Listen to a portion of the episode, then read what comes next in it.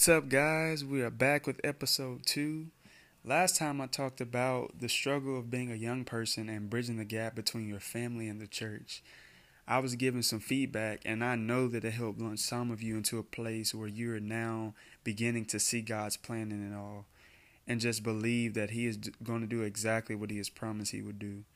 I mean, throughout this Christian walk, trust is a key element that allows you to endure and see the plan of God fulfilled which is why this week I feel that I should talk about the ultimate plan of God and the will of God and how we play a part in it.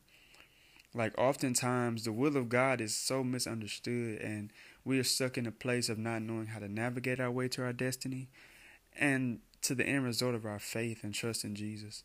But what if I told you that this is not the will of God for you? He doesn't want us ignorant of what He plans to do in our lives, even if we don't know some of the details and how He's going to do it. But God desires to make you a critical part of the plan. So, through prayerful consideration and experience, I feel that I'll be able to give you some insight into why it is so important to understand the will of God. So, let's begin today's episode of Passion Behind the Voices.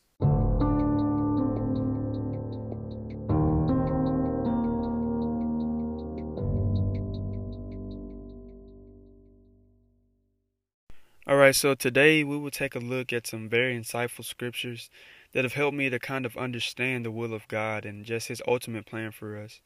I'll be reading from the New Living Translation for us to better understand what is being said. I'm going to start with Proverbs chapter 2, verses 1 through 5. It says, My child, listen to what I say and treasure my commands. Tune your ears to wisdom and concentrate on understanding. Cry out for insight and ask for understanding. Search for them as you would for silver. Seek them like hidden treasures. Then you will understand what it means to fear the Lord and you will gain the knowledge of God. As we see in this passage of Scripture, there's a call to tune in to wisdom and a challenge to concentrate on understanding. We are to cry out for insight and to ask for understanding. The words tune, concentrate, cry out, and ask all speak of desperation and a yearning to know something that was previously unknown. So, whether that be the basic principles of the Bible or the most advanced, there should always be a hunger for the things of God. Matthew 5 6 tells us that blessed are those who do hunger and thirst after righteousness, for they shall be filled. I truly believe that hunger always precedes revelation and is a prerequisite before God gives something to a person. Whether it be financial blessing, physical healing, or whatever it may be, there is still a part we must play in the process. You must seek for it. The passage goes on to tell us that we are to search for them as silver and as hidden treasure, and then we will find what we are looking for. When you search for silver and hidden treasure, you have to dig deeper than the surface, and you must have in the back of your mind that I will have to break through what I see right now. When you dig, your effort determines what you will achieve. I could tell you all day that there is silver that is in a specific location and that I want you to have it. But until you make up your mind to get a shovel and start digging, you won't get it. This is how it is with the will of God for our lives. You know, God will let us know things about His plan for us. He will tell us, hey, I have called you to do this. I want you to go here, or have him or her for you. And He wants us to begin to dig for it and seek to see it fulfilled. I hear so often, I'm waiting on God, and, and then nothing else is done. Waiting in God's definition does not mean to sit and do nothing. It means to remain busy in the kingdom as He is preparing the blessing.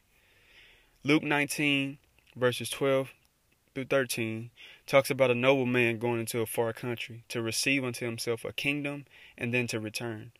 He calls his servants, gave them pounds, and then told them to, to occupy until he comes. In other words, the servants were supposed to remain in the nobleman's place and then stand in his place and continue his business. The pounds most likely had a return that was supposed to come from them it was the same way with the servants with the talents. They were to carry on the master's business using what he allowed them to have. The master knew what was attached to each pound and talent and what each person was capable capable of. But there was still a part the servants had to play. They had to occupy it. They had to be stewards. They had to find their hands doing the work of the one who called them and trust him to supply whatever they needed to succeed. All they had to do was do their part. I truly believe if anything went wrong while the nobleman was away, he would have come back to help fix whatever it was, or he would have sent word to those in charge while he was gone so they could help. So maybe this is you and your ministry. I know what God has called me to do. I know the gifts He has given me. He's shown me the end result. But what are you doing with the information you were given? How have you occupied what He gave? We often get so caught up on the end result that we forget the in between. God called me, and I know what I'll end up becoming. But what about the time before the end result and after the beginning? I had the privilege of going to uh, North American Youth Congress last year, and um, Brother Mark Brown preached a, a, message, and it was called um, "There's a Lad Here," and he made an interesting point, and I'm going to paraphrase. He said, "The difference between the called and the chosen is that the called simply hear the initial beckoning from Jesus, but the chosen are diligent to know more about it and what they can do to see it fulfilled." For example, Peter was called on the water but he had to cry out to receive the invitation that would eventually lead him to step in a new dimension of faith and become the preacher of Pentecost. He lost focus on the voice when he stopped being diligent about walking to Jesus. I, believe, I, I truly believe Jesus was saying, Peter, I'm not inviting you to step out on the faith and diligence that, that kept you waiting in the boat, but I'm calling you based on the faith you're operating on the day my church is born. Peter sank, but he was diligent. He did something. The will of God was for Peter to come to him, but he had to step out and leave the familiar comfort of the boat. Or maybe it's a relationship or finding the one. I'm going to turn your attention to Genesis chapter 2, verses 20 through 23.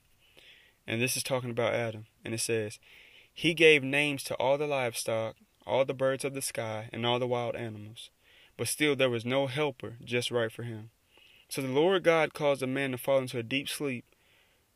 While the man slept, the Lord God took out one of the man's ribs and closed up the opening. Then the Lord God made a woman from the rib, and he brought her to the man. At last, the man exclaimed, This one is bone from my bone and flesh from my flesh. She will be called woman because she was taken from the man. So if you notice, God put Adam to sleep, took out a rib, and made the woman, and then he brought her to Adam, or he presented her.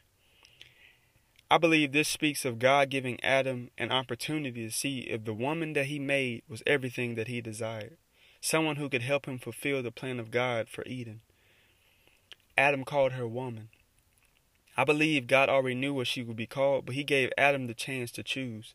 After all, there was no creature that was found for Adam. He was busy doing everything else in the garden and yet had no help meet for him. So God did what Adam couldn't and gave him a chance to choose. I'll say that again. God did what Adam couldn't and gave him a chance to choose. Eve was everything Adam desired. First, because Adam was in tune with God and had the plan of God in his mind. When you allow your mind and your work to be driven by the mind and spirit of God, He will allow the manifested blessing to be what you have desired. I'm going to say that one more time. When you allow your mind and work to be driven by the mind and spirit of God, he will allow the manifested blessing to be what you have desired. My pastor Timothy Lee says a lot when you make God's business your business, He will make your business His business. It works the same way in every area of our Christian life. It's a sowing and reaping life. You put in and then you get out. Your effort determines when and how the blessing will be manifested. We oftentimes make the will of God so mystical and, and mysterious and we make it spooky, and we feel as if God has made us robots to simply go about life without a choice. God is sovereign, and yes, He's in control, yet He chooses to use us. He chooses to give us free will and a chance to directly affect our destiny by the choices we make. So if you're waiting on that person or their ministry or their family member to be saved, keep in mind that God desires to use us to bring it about. For example, the Bible says that God's will is that none should perish, but that all should come to repentance, correct? He desires that everyone is uh, saved, yet people choose the path they'll end up on by what they do and the choices they make. Seek God. Get the mind of Christ in you. Then you will gain the ability to go through life and claim everything that you desire, as long as it's filtered through the ultimate plan of God and what He knows will help you get to Him while also making life an enjoyable experience. We are all called to be ambassadors for Christ. We hear this all the time. We are to be ambassadors for Christ, representatives of the kingdom. So I looked up the word ambassador, and it says it's a person who acts as a representative or promoter of a, of a specified activity or a diplomat sent by a country as its official representative to a foreign country. In other words, you are walking through life with the authority and power of heaven to build his kingdom and do the work of, that Jesus did on earth and even greater than that. God's will is to see souls saved and his kingdom established in the earth. Everything else is an added benefit if we keep our minds stayed on the ultimate goal and realize that all that we do and achieve is for the kingdom. You have a part to play in the will of God. What choices will you make to see it fulfilled? I hope you've enjoyed this episode. If you have any questions, feel free to let me know. The Instagram page is behind the voices underscore all lowercase. Uh, next episode, I plan to cover more on this topic, but more from a submission perspective. But I pray that God will continue to lead each and every one of us in the direction of our destiny as we continue to just see His kingdom established. I encourage you to seek His will and realize that He chooses us. He He chooses to use us in it all, in His ultimate plan, in His in His will. He chooses to use us. So God bless, and I'll see you all next time on Passion Behind the Voices.